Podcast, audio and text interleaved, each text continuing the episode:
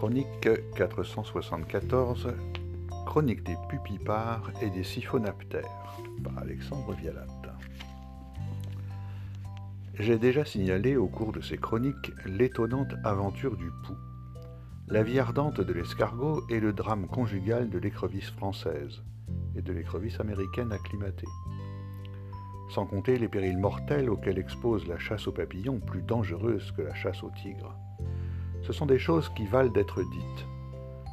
Un homme normal ne saurait en effet, sans le secours des spécialistes, imaginer où peut conduire la poursuite du hanneton, de l'araignée, du mille-pattes ou du polydème aplati. L'homme propose, l'insecte le mène. On a vu le pouls de thorax entraîner des penseurs jusqu'à l'extrême voisinage du pôle Nord, où l'homme bâtit sa hutte de neige avec un couteau en ivoire, où la nuit dure six mois, où le fouet du chien de traîneau exige des lanières de 20 mètres, et où l'usage à peu près exclusif des langues agglutinatives requiert l'emploi de dictionnaires coûteux qui alourdissent le sac tyrolien et prennent la place de l'ainage nécessaire. La recherche forcenée, ou seulement scientifique, de certains pièges à puces du modèle dit tambour peut obliger un savant timide et même un ami du bien public, barbu, précis, père d'enfants en bas âge, à circuler dans le désert de Gobi en robe chinoise de qualité médiocre, à cheval sur un yak aux yeux inexpressifs et pas plus haut qu'une vache bretonne.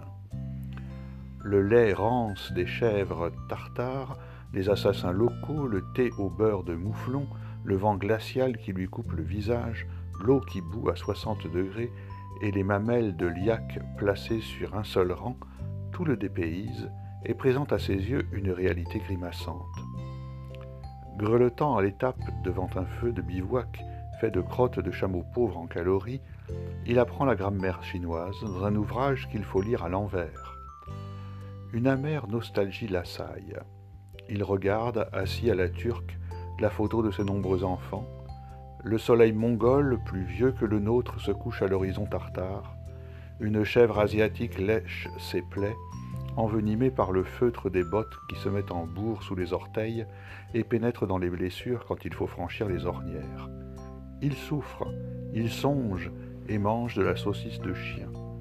Parfois même un maigre bouillon fait avec des pattes de condor ou les abats des mammifères d'Asie centrale dont le poil rude cause fréquemment des maladies intestinales en provoquant la formation d'égagrophiles à la hauteur du côlon transversal.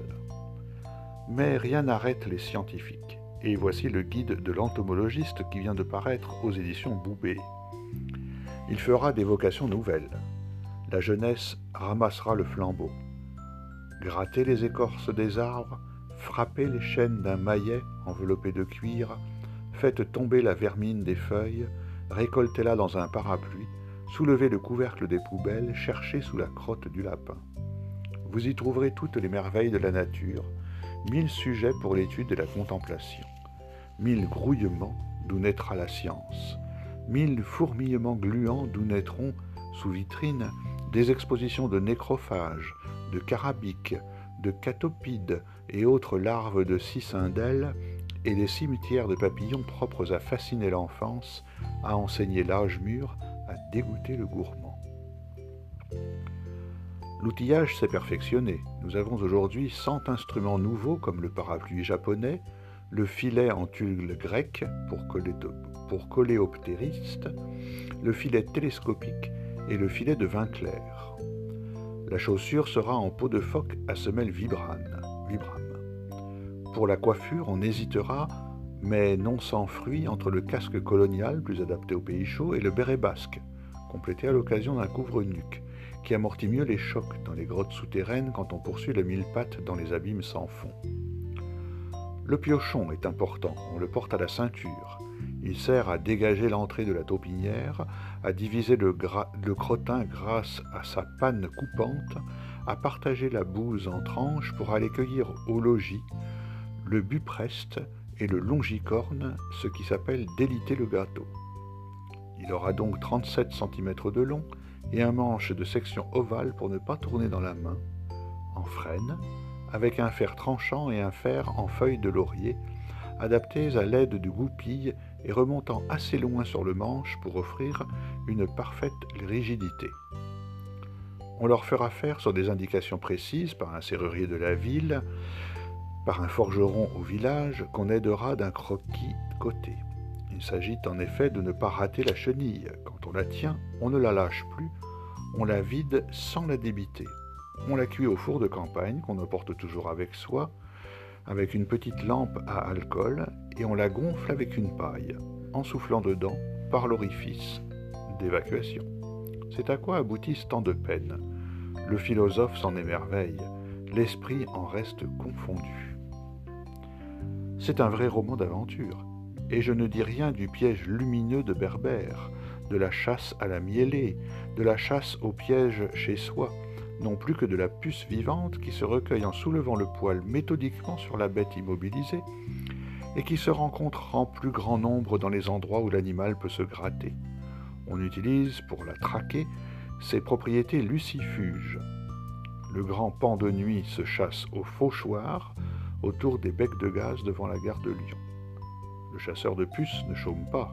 Il profite des inondations pour récolter dans la Gironde des punaises du Puy-de-Dôme et des chenilles du Morvan.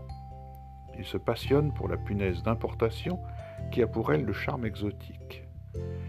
Il se méfie du triatoma qui pourrait lui donner la maladie de Chagas quand il arrive à l'âge adulte, et c'est pourquoi il va chercher à l'état de larve dans les terriers de tatou de l'Amérique du Sud.